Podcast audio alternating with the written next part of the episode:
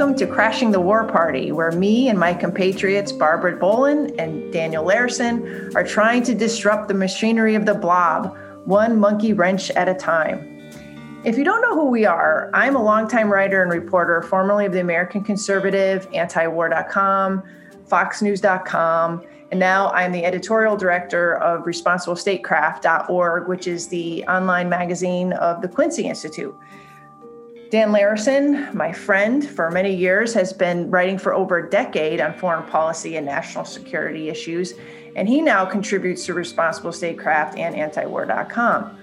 Barbara has also been writing on politics and foreign policy for many years and has worked at the Washington Examiner and CNS News. She also spent time on Capitol Hill working as a communications director for Congressman David Brat when he was in office from 2015 to 2017.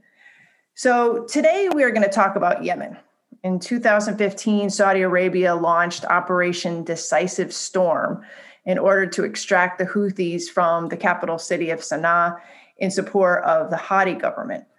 The US government supported Saudi Arabia and and the UAE in a coalition with weapons, fueling, and tactical assistance for much of that time it was anything but decisive. After six years, uh, 230,000 deaths, and raging famine and disease, the Houthis are winning and people are suffering, but the Saudis won't accept defeat or lift the blockade and get out. So I want to turn to you, Dan, first. President Biden told the American people early on that the United States would no longer assist the Saudis in this lethal war and that we would help to end it. So tell us, how's that going? And well, unfortunately, it hasn't been going very well.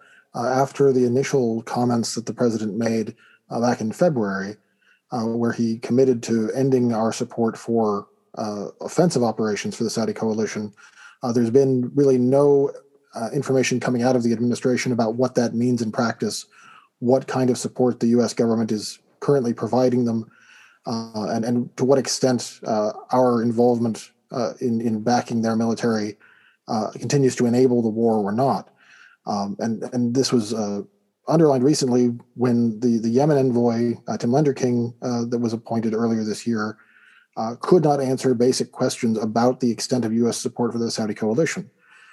he was asked on by several members of Congress while he was testifying what what constituted U.S. support for offensive operations, what what operations were being supported by the U.S., uh, and and and if he could explain any of that, and he couldn't, uh, and he actually said that he was out of the information loop and referred them to the Pentagon. And so you have someone who's supposed to be uh, essentially running Yemen policy, uh, who doesn't actually know what our own government is doing there. And so it's it's been very discouraging to see that. Uh, and on top of that, though, you mentioned the blockade. Uh, the Biden administration has so far not succeeded in pressuring the Saudis and the UAE to lift the blockade. And indeed, our government continues to uh, support the blockade in practice, which is ostensibly there as an arms embargo, but which in practice uh, deprives or, or, delays and impedes the delivery of basic necessities, uh, including fuel. And, and so right now there is a fuel crisis in Yemen, uh, which of course is exacerbated by the actions of other warring parties in the in Yemen, including the Houthis. Uh, but but the, the the core of the problem is that fuel deliveries are being delayed or stopped altogether, and that makes it impossible to move goods around the country even when they get into the country. Um, and this makes uh, the costs of basic uh, foods and medicines unaffordable for uh, the vast majority of Yemenis uh, who have been horribly impoverished uh, by this last six years of war. And so the Biden administration's Yemen policy, I'm afraid, is uh, it sounds very good uh, on the surface, and, and they've said a lot of the right things, but they haven't really executed uh, as well as we would have hoped, uh, and and they certainly haven't gone as far as uh, the anti-war activists would like to see them go, and uh, and that's why there's been a, a great emphasis on lifting the blockade first and not tying it to any other negotiations or any other diplomacy um, as a a way of alleviating the humanitarian crisis in Yemen, which is, of course, the, the worst in the world, uh, and uh, trying to uh, at least remove that part of uh, the war's effect on the population. while they try to work out a, a more lasting political settlement. Yeah, I mean, I feel like there was a lot of hope when Biden was elected that this was almost like low hanging fruit, Yemen. Right. There was such bipartisan support for getting out of the war, stopping the assistance to the Saudis, which has been unbelievably horrific in terms of the bombings, the airstrikes that are being used with US weaponry. Uh, the Congress has tried to stop this several times. And during the Trump administration, in which he vetoed any effort to stop assistance uh, to the Saudis, Barbara, I, what, what is your sense politically? Uh, what this looks like, you know, to Americans when does Biden look like he's flip flopping on this, or not doing, or just not doing enough? Is he distracted by other things? And why why isn't he putting more pressure on the Saudis? Well, I think it's interesting because he did put that block on selling uh, weapon. It, it was billed as a block on selling weapons to the Saudis. Uh, right. Uh, that's how it was sold across the media, and that was celebrated. And actually, though, in the fine print, it was so it was a block on sell.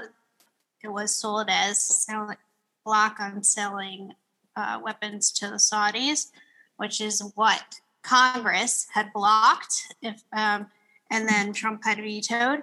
However, in the fine print, it was a block on selling offensive weapons to the Saudis.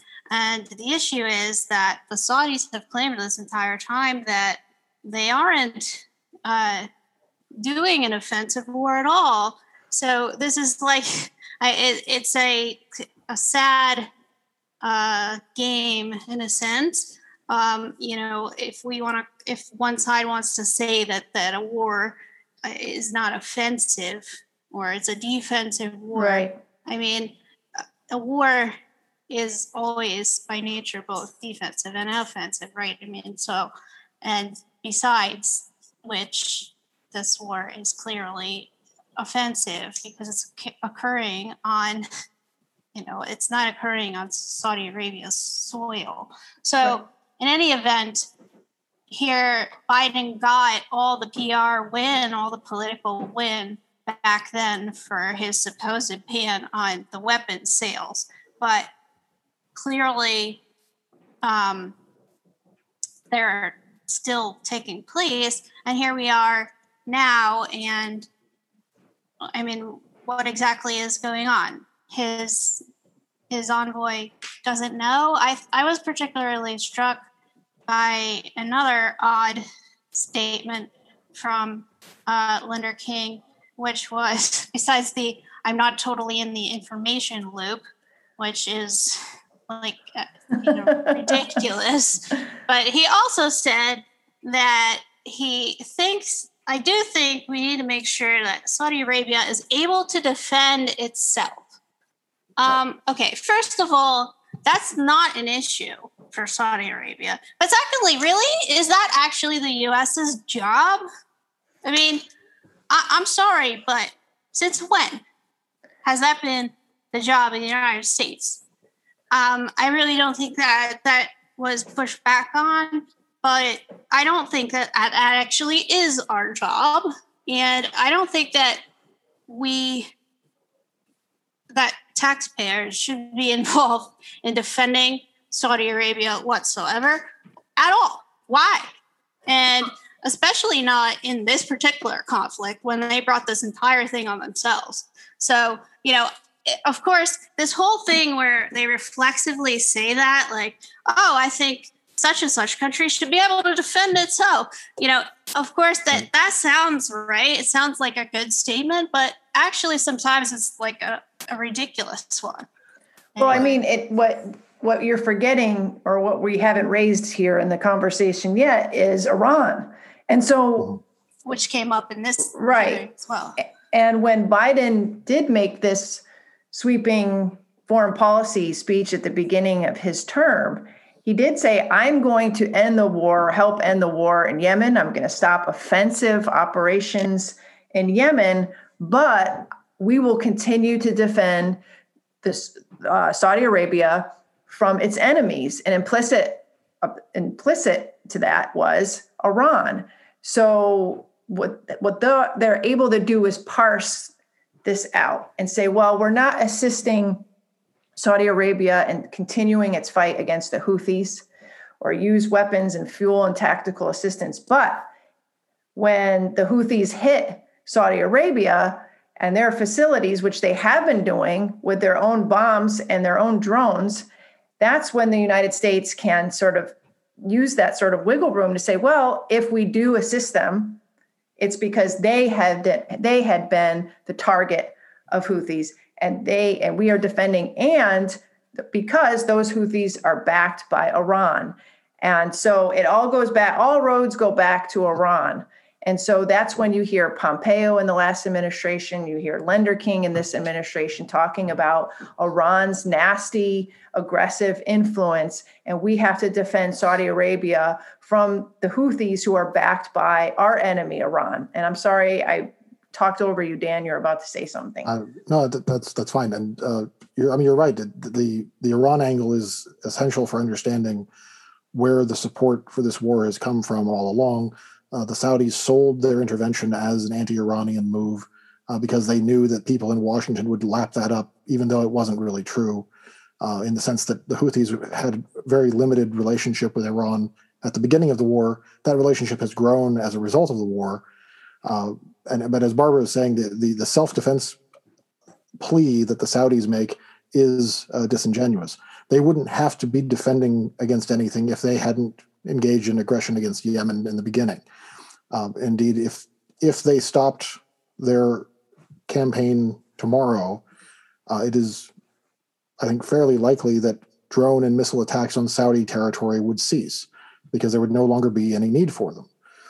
Uh, so the the idea, I mean, it, it's everything gets turned upside down when uh, Yemen gets discussed in the U.S. Uh, by by uh, a lot of people in Washington, uh, where the the people that are actually engaged in self defense are the people in their own country fighting against foreign intervention, and the people that are engaged in aggression are the ones that are backing that intervention, and that that would be us. And but we always, I mean, I say we pe- people in Washington people in the government always like to paint our clients as the the put upon victims as the you know in some sense the good guys however absurd that may seem and uh, so you know, we, we would never arm and and support uh, aggressive despots would we? Uh, but but of course we do. Right. Um, and this brings us to the the other issue with arms sales, uh, which is the Biden administration's green light for a big arms sale package to the UAE uh, which had been negotiated as part of the, uh, shall we say, the bribe uh, to get them to sign off on the Abraham Accords. Uh, and this was a, one of the deals that had been paused uh, for review at the beginning of the Biden administration, but they're now giving it the thumbs up and letting it go ahead. And that's that's a really discouraging sign, I think, on a few in a few different ways. Biden has made a lot of noise rhetorically about emphasizing human rights, uh, and, and standing up for human rights. Uh, but when it comes to our clients, that seems to go out the window. The, the UAE is uh, an egregious human rights abuser, both in its own country and in other countries. Uh, it's responsible for war crimes against Yemeni civilians. Uh, they ran uh, torture prisons in South Yemen through through their own forces and through their proxies, and they continue to have a very destructive influence in South Yemen and also in Libya uh, through the many proxies that they have and through their own uh, drone strikes and airstrikes. And uh, so, giving these, giving this government a huge weapons deal, including advanced fighters, the F-35, uh, and advanced drones, the Predator, uh, the MQ-9 Predator drone, uh, make basically reward the UAE for its war crimes and its abuses and it it sort of makes a mockery of the idea that we're going to hold these governments accountable when we're handing them the most advanced weapons in the world after they just showed that they can't be trusted with what we already sold to them. Uh, and, and in the case of the UAE, uh, another thing to keep in mind is that they frequently hand off weapons that we've sold to them to their proxies. Yep. So, uh, in spite of signing agreements saying that you can't pass this on to anyone else, you have to keep it for yourselves, uh, they engage in all sorts of weapons proliferation uh, in Africa and the Middle East. So, handing them such advanced weapons is a, a huge it's dangerous. Uh, It's how Yeah, we ended absolutely. up with uh, the weapons, the same American weapons on both sides of conflicts. Yeah. You know, in Syria, And- right? Like, yeah, in, in Syria and in Now we- Yemen, I mean, the, this stuff is ending up in the hands. Libya. Yeah. like yeah it's, it's it's actually starting to become a, a a perennial problem you might say it's almost like we do this on purpose or you know uh, Um, Right. we- We are We're certainly not doing anything to uh, prevent exporter it. of weapons. yeah Right, we're, we're the we're the leading order uh, exporter of weapons. Uh, we we flood these regions with all kinds of armaments, and then we wonder uh, why they're unstable. What bothers me the most is there was an investigation by the State Department, I believe it was State Department, uh, correct me if I'm wrong, after there were accusations raised about the weapons that we were sending the UAE getting into the hands of Al Qaeda. And there was a big, it was, I believe it was a CNN investigation. And so they spent about a year Yeah. investigating this, and then they came out and say, "No, no harm, no foul. We're gonna, we're gonna uh, green light the, you know, the pending deals." and this was about i don't know maybe six months to a year ago uh, but there was a, Mhm. a moment of clarity that hey we caught you and I, I agree with barbara it's almost as though they're doing this on purpose and what bothers me the most about this is that the biden administration has a ton of cover from progressives and democrats uh, and even you know uh, libertarian uh, restraint oriented conservatives to, to hold back on these arms sales. You know, nobody's pushing them, but Right. somebody is pushing them. It's the it's the defense industry in the and in the backstage. Uh, it's the it's the military. Uh, because I, I see no reason why to rush this $23 billion it's a lot of money it's a and ton of F money 35s, drones, and bombs that we're giving them. Think giving about them it Big stuff. it's not only not only is it a ton of money for the arms industry it's also cleverly and this is not accidental um, these congressional districts that Mhm. manufacture the weapons happen to be distributed throughout the entire United States. throughout yes and they are sprinkled throughout democrat and republican districts Right. throughout all over so that they so that they will never be canceled like they will not be canceled even the people who you might think might do it you know no it won't happen like even the things that are the most wasteful most ridiculous like things that we'll never need uh, programs that I mean, even it's uh, it's really unfortunate, but there's very little motivation or incentive to get rid of stuff. But as far as I I do think that there's potentially more accountability in the weapons uh, tracking the weapons from some of the international um, groups that look at where the weapons go. Um, some of the countries that look at this anyway, or some of the international groups that look at it, uh, as far as looking at where American weapons end up. But I wouldn't really trust too much what like congressional committees put out. Yeah. I mean, it would, like that. You know, something that my my boss Trita Parsi likes to say, and I and I fully agree with it. You know, aside from all the human rights uh, concerns, which there are many, with with sending weapons to Saudi Arabia, UAE, and other human rights abusers, we are further entrenching ourselves in the Middle East every time we sign up for these deals in which, you know, F-35s this i- this isn't something that we just sort of deliver on their doorstep and walk away. We are fully enmeshed in the maintenance um, and the training for these uh, weapon systems. Uh, it- it- we are tethered, and the more we send these countries, these Gulf states, weapons, the, the, the, the less chance we have to start extricating ourselves from the region. Which personally, I think that is that should be our primary goal right now starting to get out of the Middle East where we can militarily and let the Middle East take care of its own security. But I feel like this ties us like an umbilical cord every time we send these weapons.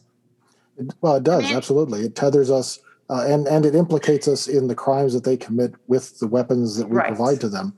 Uh, and then when, and then in theory, it should provide us also with leverage. But of course, Washington never wants to use the leverage that it has with the states that it has influence with.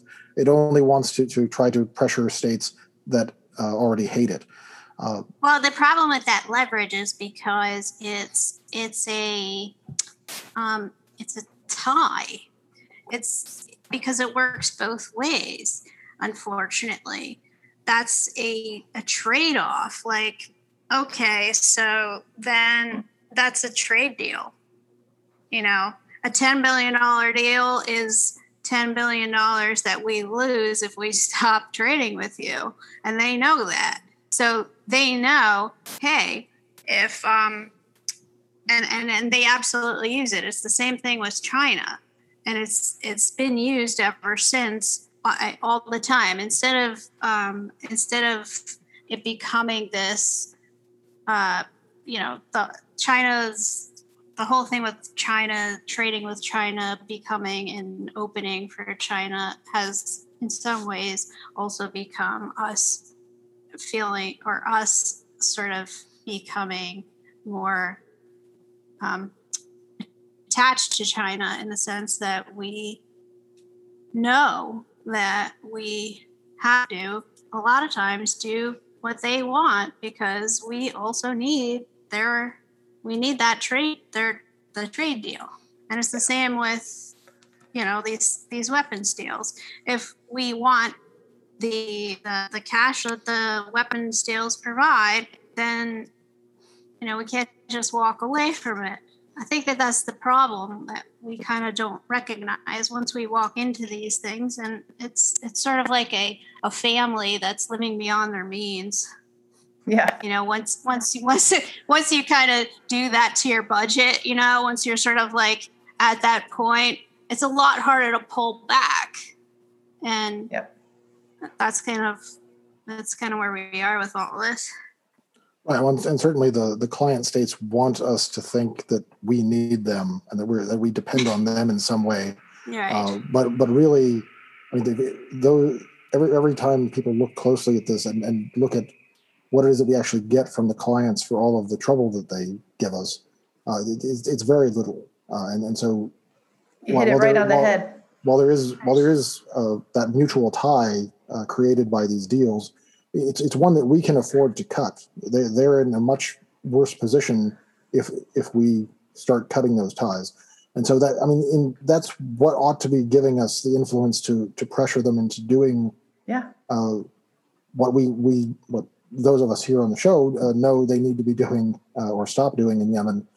And uh, it, it, really is a, a, question of political will in Washington to to go through with uh, threatening them with that cutoff. Um, and and unfortunately, we, we still haven't seen that. Well, I mean, and, and you also see uh, the the relationship with U.S. and Israel and how that fits into this discussion you know, they were pretty pissed off when, well, supposedly, reportedly, they were pretty pissed off when they heard that Trump had used this, you know, $23 billion sweetener of weapons offer to the UAE in, in, in exchange for them normalizing relations, uh, the so called Abraham Accords uh, with Israel. Well, come to learn that Israel pretty much knew that this was all going on, but they put up a big head full of steam about it saying, oh, well, they can't cut into our uh, qualitative military edge, which has been this sort of the this sort of ongoing policy in which we do not allow, you know, and it's it's true, our client states to have military weapon systems uh, that are more high tech, our capabilities are higher than that, uh, or better than what we're giving Israel. And so we said, whoa, whoa, whoa well, we got to give, we promised these F 35s to UAE. So come to the Pentagon and we'll cut a deal and we'll get you even better planes and we'll get you even better weapons and we'll make sure we maintain your qualitative military edge. So they got something out of this. Uh, so um, everybody's happy. The, the defense industry is happy. Uh, the UAE is happy. The human rights abusers all over the Gulf states are happy, and Israel's happy. Who's not happy? The US taxpayer, the poor people in Yemen who are starving and have been, endured these airstrikes for six years.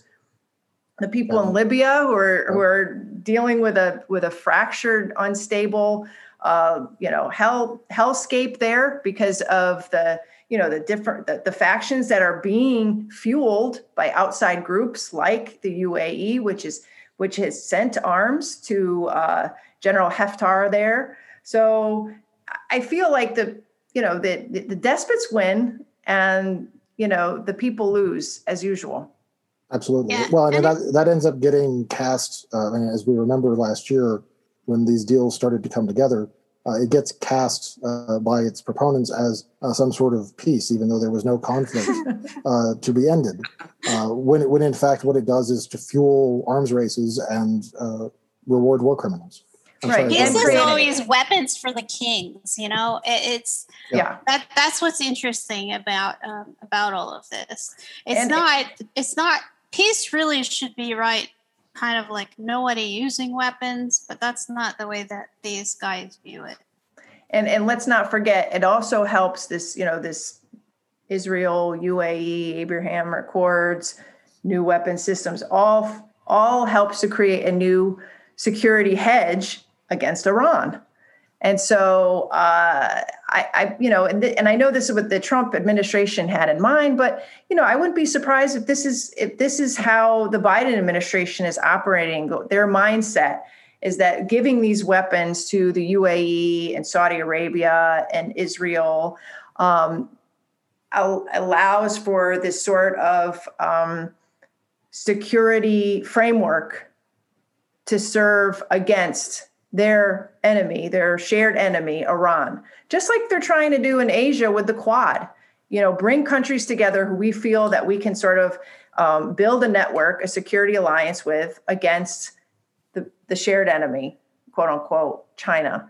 And I feel like it's going to blow up in our face. And it, well, it, I think it will. And I mean, in a sense, it already has, because what, what Biden is doing is essentially the same thing as what Obama did. Uh, he was trying to buy goodwill uh, by throwing huge numbers of weapons at both Israel and the Saudis and UAE.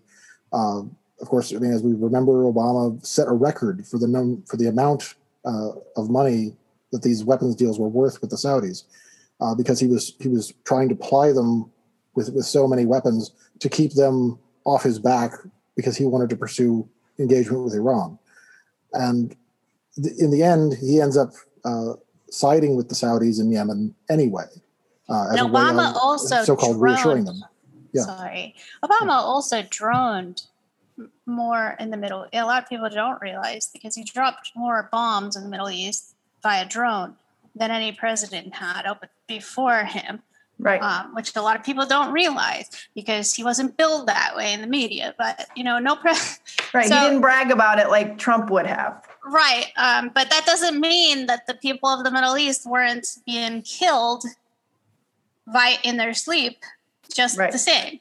So the truth of the matter is that this is not sustainable long term. I mean, and it, and it also doesn't buy you goodwill. Um, it's not so. Truthfully, all of the it's not really a different policy. It's like trump and biden are doing the same thing with a different spin on it. And right. the media is kind of selling it differently but it's really just the same thing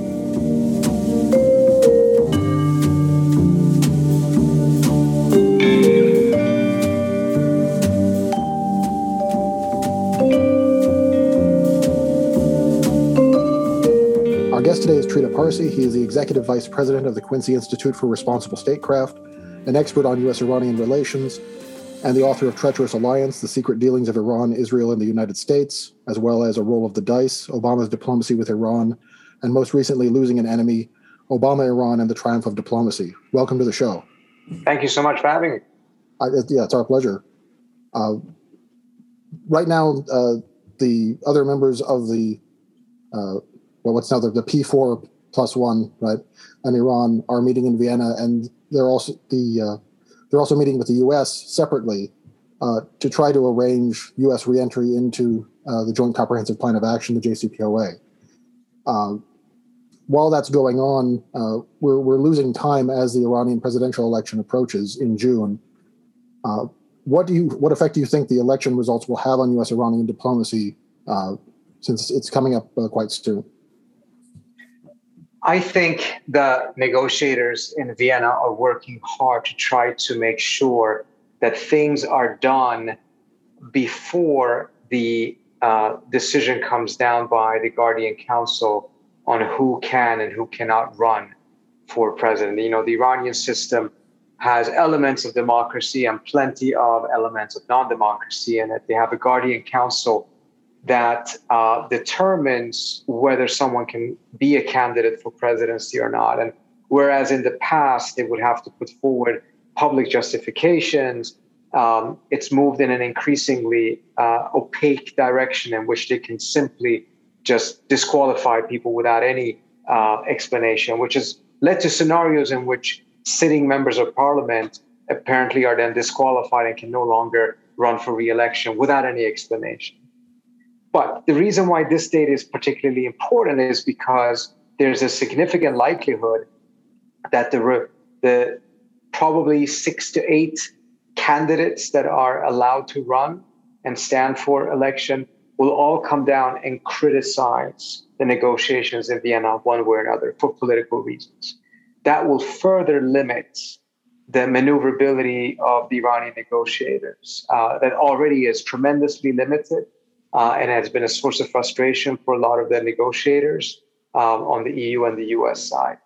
So it's critical to make sure that something is done before this new political uh, dimension is imposed on the elections. If we pass that date, then we have another problem, which is that I think by May 23rd, the IAEA agreement with Iran will expire, an agreement that um, in which the Iranians post essentially postponed uh, implementation of an Iranian law that would say that the IAEA inspections are going to be significantly reduced if the United States has not returned to the JCPOA and lifted sanctions.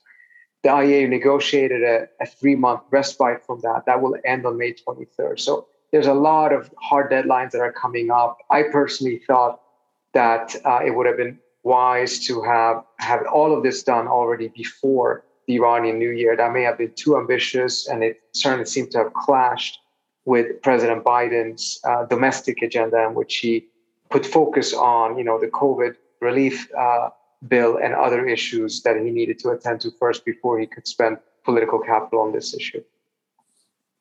Uh, certainly, and and well, and one of the things we've been talking about, uh, not on the show necessarily, but uh, among ourselves, is how little time there is uh, between when Biden came into office and when that window would close uh, for successful diplomacy.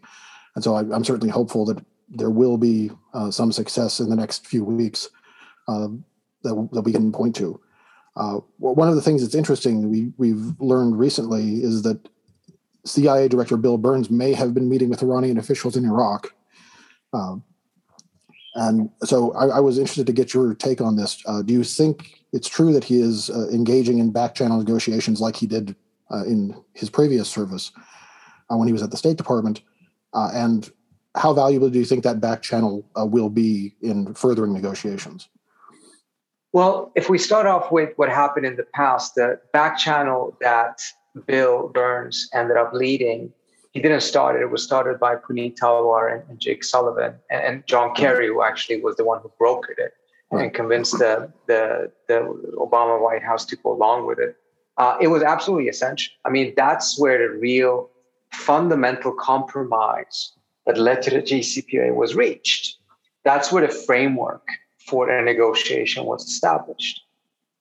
And, and, and to some extent, the reason why Bill was sent was because he is considered one of the absolute best diplomats the United States has, one of the best of his generation. And it was felt that if there's anyone that can be able to really assess if there is a there there on the Iranian side, uh, it would be Bill.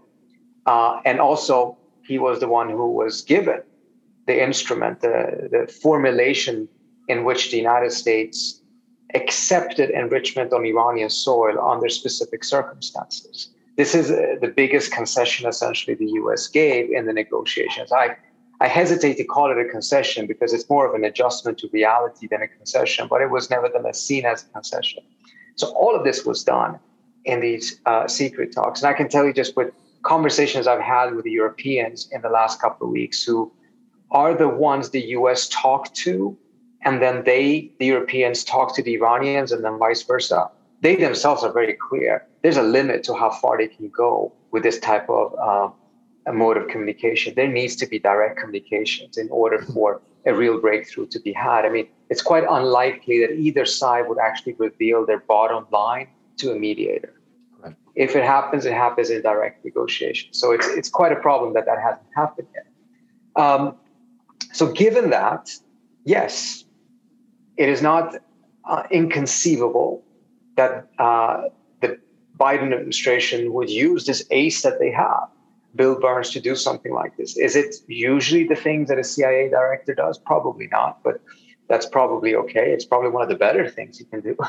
Um, and um, but I think there's a larger context here that I think is really fascinating, which is that we now also know for a fact, this we know, that there's been several meetings, at least five, since January of this year uh, between Iranians and Arab countries. Started off with a mm-hmm. UAE Iran meeting, which then led to the Saudis coming in, and then also Jordanian and Egyptians. And what they've been talking about has been security in the region with a primary focus on um, Yemen, but it's not been limited out. This is really fascinating. There's no guarantee, of course, that it will lead to a solution, but it is fascinating for a couple of reasons, in my view. First of all, this is exactly the type of regional diplomacy that we need, driven by the countries of the region themselves, owned by them, not imposed by them by anyone from the outside, and driven by their own interests. That's what makes it durable. That what makes it internalized. Um, and that is not to say that the United States or others cannot play a role, but usually we have, you know, the U.S. coming and enforcing a diplomatic process on parties that are unwilling to talk to each other in the first place, and then we expect that it's going to lead to a great solution. Sometimes that is necessary, without a doubt, but when it can happen like this, it's so much better. Now, again, we don't know where it's going to lead. You have that, and now you have the news of the U.S. and Iran also talking to each other in Iraq through Bill Burns meeting with uh, the Iranian National Security Advisor, uh, Ali Shamkhani. Again, whether that is true or not, we don't know yet. The CIA has denied it, but obviously, um, those denials uh, may have to be taken with a grain of salt. All of this is then happening in the context of Biden signaling during the uh, primaries that he too would like to de emphasize the US's role in the Middle East and withdraw troops. He said during the primaries that he would take home the majority of troops in Afghanistan. Now we know that it ended up being all of them. He promised a return to the JCPOA, a shift away from the Middle East writ large. And we've heard now three American presidents make these promises. Um, and, and two of them more or less have failed. Whether Biden fails or not is a different story, or whether he succeed. But I think it has reached a point now in which the other parties in the region, particularly US security partners, have become sufficiently convinced that this time, at least they cannot count on it not being real. There's a decent likelihood that it is real. And what does that lead to? Suddenly they're engaging in their own diplomacy. What should we learn from this? I think one takeaway from this is that as long as we were there, as long as we were committed, as long as we were saying we're going to provide you with all of these type of security umbrellas, which frankly they don't deserve, but nevertheless, they did not have the incentives to engage in that type of diplomacy on their own. Because that diplomacy is going to be painful, it's going to be excruciating, it's going to lead to compromises, compromises that all parties would prefer not to give and, and engage in. So, as long as you had the option of just being able to hide behind the United States and have the United States take care of your enemies, fight your wars for you, and, and settle your petty quarrels with your neighbors uh, without you having to compromise, obviously that is preferred. Obviously, that is what the Saudis would have opted to do. And they would only move away from that when they were forced to move away from it, when that option no longer exists. And I think we've seen enough signs now that indicate that it would be quite a risk, assuming that that option continues to exist. If you're sitting in Saudi Arabia, you see what the president has done on Yemen, etc. I think you're kind of realizing, no, that pro- that posture is not going to sustain itself, and as a result, you need to look at your other options. And now, suddenly, then diplomacy becomes attractive. I think this is the promise of having an actually a much more restraint-oriented uh, posture in the Middle East. Uh, the absence of American military dominance is not chaos. It's not these nightmare scenarios that the blob loves to throw out. On the contrary, uh, if the United States were to withdraw militarily um, and and uh, clearly signal that that is happening, we see that before chaos, the countries themselves try to see if they can resolve their tensions diplomatically. They may not succeed. They may fail, but it is not this automatic gravitation to chaos as the blob uh, tends to uh, uh, claim. Um, there are other pit stops, and those pit stops may actually be far superior to the situation we have right now. Definitely. And we've, we've seen with maximum pressure under the Trump administration and backing these clients to the hilt that this has been extremely destabilizing, that this has been the, the source of conflict. Um, Kelley, I think you had the next question. If, if I could just jump in one oh, thing there. Sorry. Yeah. Um, there is voices in the region who constantly have this expectation that the United States needs to come in and resolve this and resolve that. You know, if the United States goes into Iraq, they complain about that. If the United States doesn't go in sufficiently in Syria, they complain about that. It's, it's in my view, ultimately um, self um, disenfranchising because it's taking agency away from regional states and actors themselves. Uh, and ultimately, that's not good for them. Unfortunately, that it is a phenomenon that exists right now.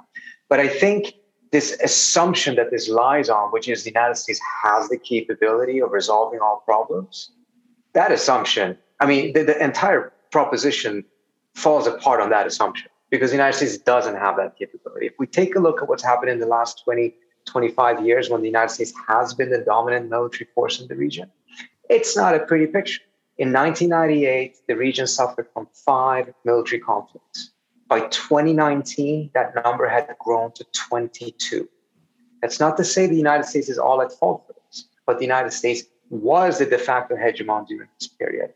And ultimately, it becomes responsible for it. A large part of it is the United States' fault because many, many of those conflicts are direct results of the war in Iraq, which was entirely the fault of the United States. That doesn't mean others haven't acted badly, et cetera, et cetera. But that is what comes with having, uh, you know, taking on the role of hegemony. You are responsible for it. The buck stops with you. And that's precisely why we should not want to have hegemony.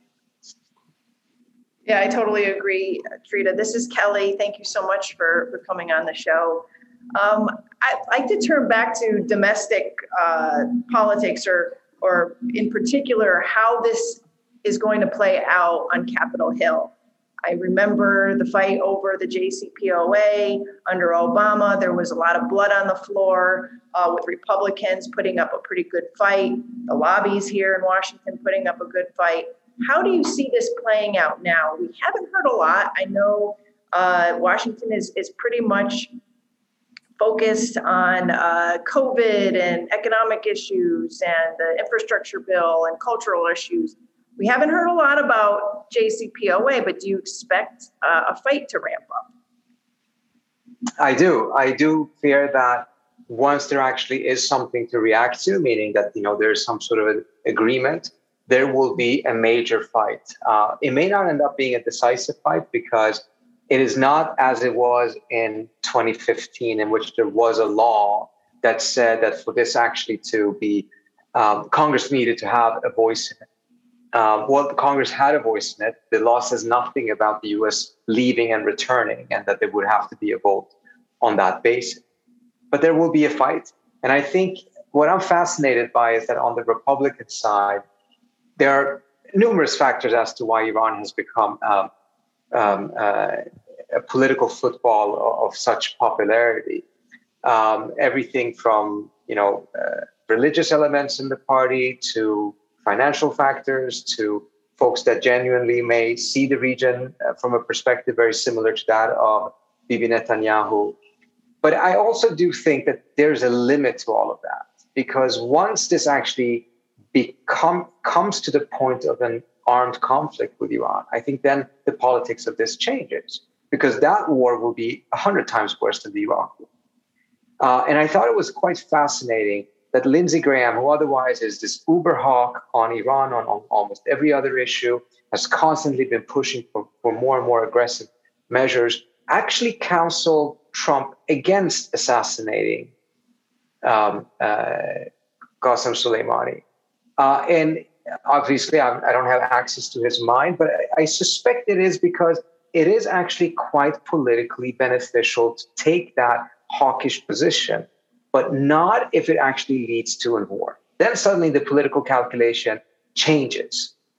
But as long as you're confident that it won't lead to that, or you're confident that you will not be blamed for it, uh, then it's you know it's a free for all, and and they're you know they're going to continue to push, and they're going to probably push very aggressively against a JCPOA return. Uh, and I think that's highly unfortunate because it means that then the Republican Party then is pushing for a policy that increases the likelihood of the very same type of a war that large parts of the Republican grassroots are now dead set against, mindful of what we have experienced in the last 20 years. Were you surprised with um, this, the way that the JCPOA or the speed that the Biden administration sort of has approached going back into or trying to get back into the Iran deal? Um, well, actually, I was at first surprised that there wasn't much speed uh, right. because the messages that had come from the Biden administration during the transition was that there would be a swift return. They recognized the time crunch that existed. They didn't want to run into the Iranian elections, all of those different factors. And then when the Biden administration came in, it seemed like it wasn't a priority at all.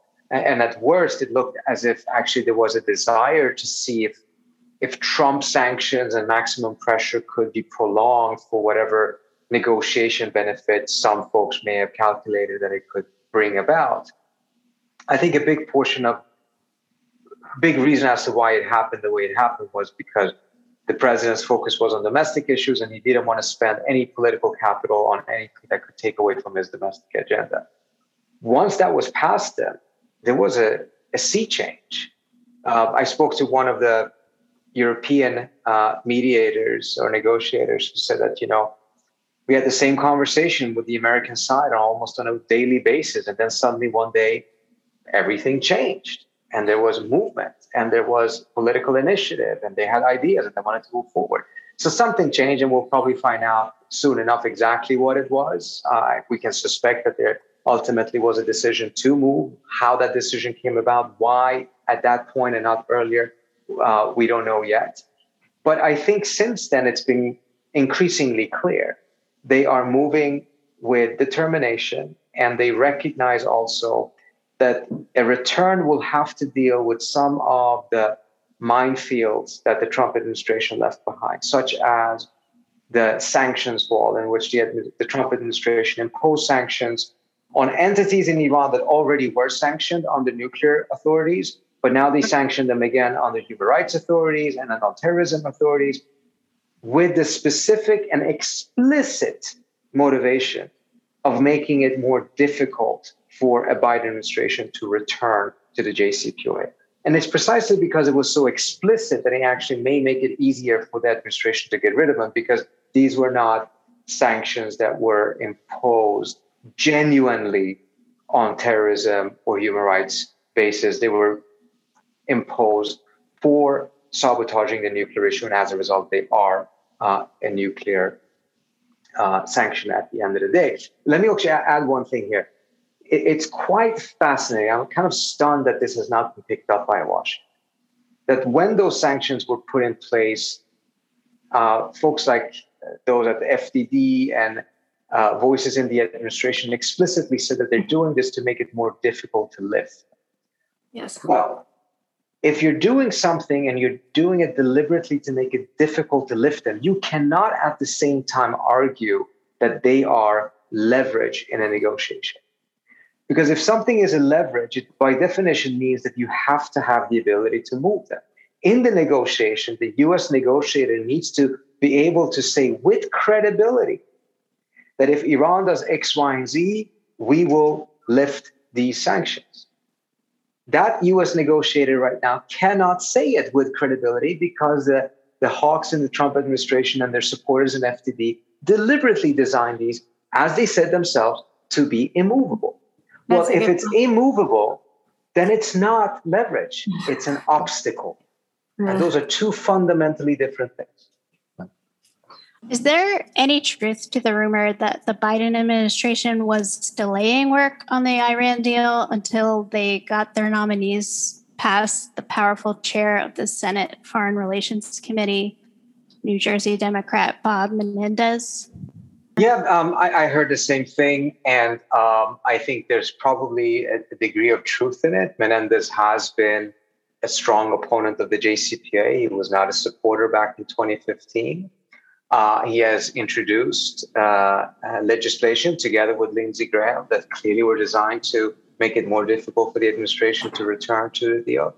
Um, so, without a doubt, um, he must have factored in some way, somehow. If it explains the whole posture of the Biden administration of moving so slowly as they did in the beginning, I don't know.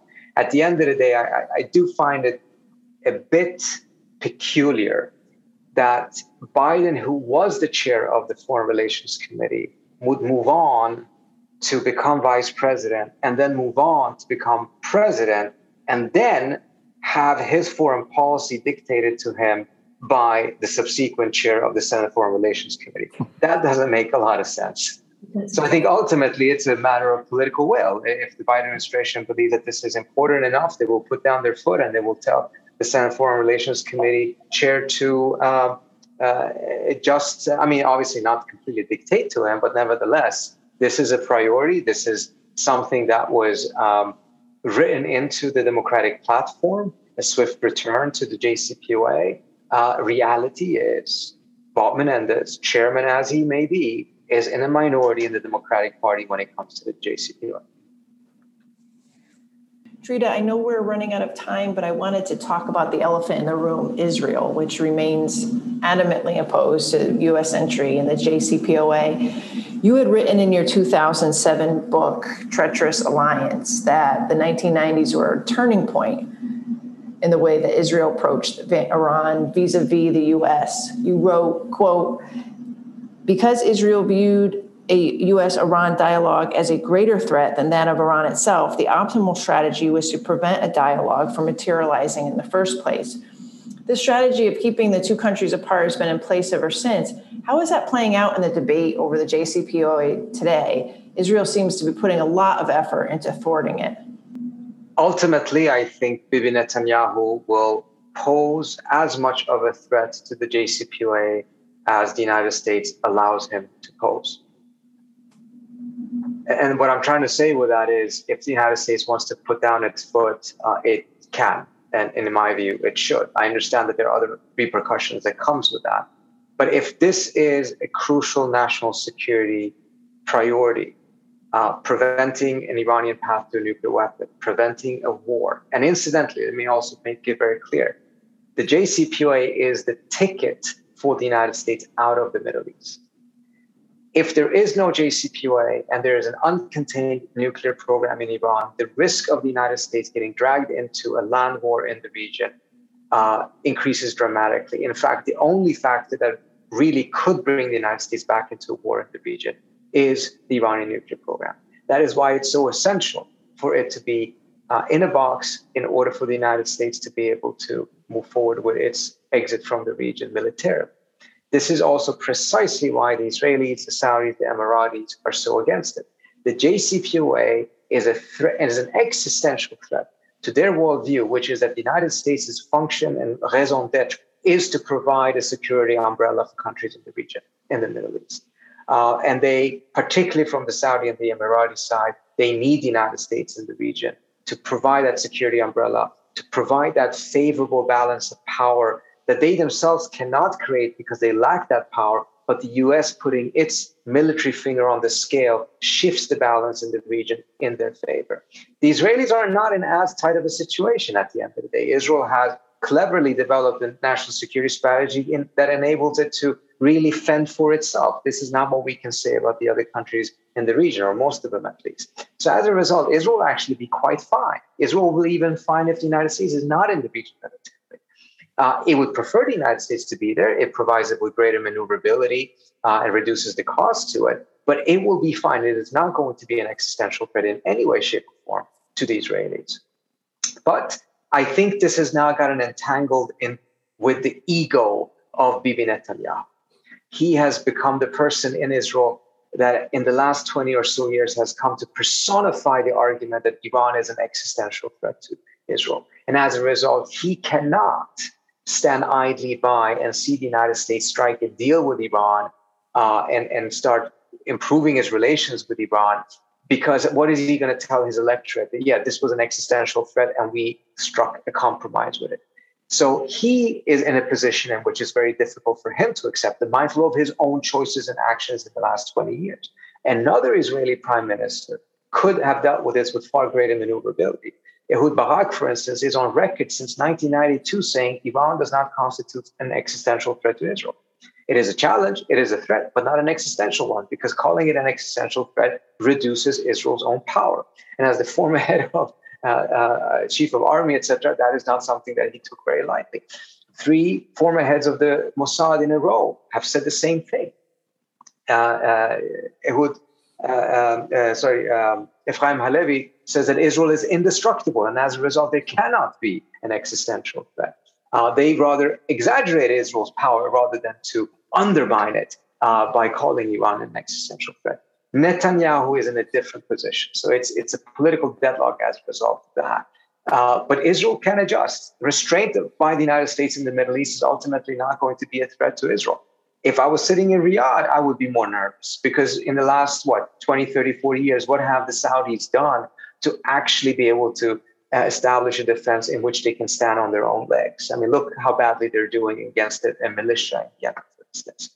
So they have much more reasons to be worried, but those reasons are of their own making. Absolutely, and and there's much less uh, appeal uh, here in the U.S. to be trapped in the region forever, uh, simply to guard the the, the Saudi monarchy, uh, and so we, we certainly uh, aren't going to be interested in doing that for much longer. I hope. Um, thank you so much, Trita, for coming on the show. I'm afraid we're out of time, but uh, we My really pleasure. appreciate it. Thank you so much. Thank you again for tuning into today's episode. If you enjoy and value real conversations such as these, please leave us a five star rating on your favorite podcaster of choice. Right now, Crashing the War Party can be found on Stitcher, TuneIn, and at Substack at crashingthewarparty.substack.com, where you can also sign up for our newsletter. Special thanks to our editor, Remzo W. Martinez, the Crashing the War Party team, and to you, our listeners. Let's create a more peaceful world, one episode at a time.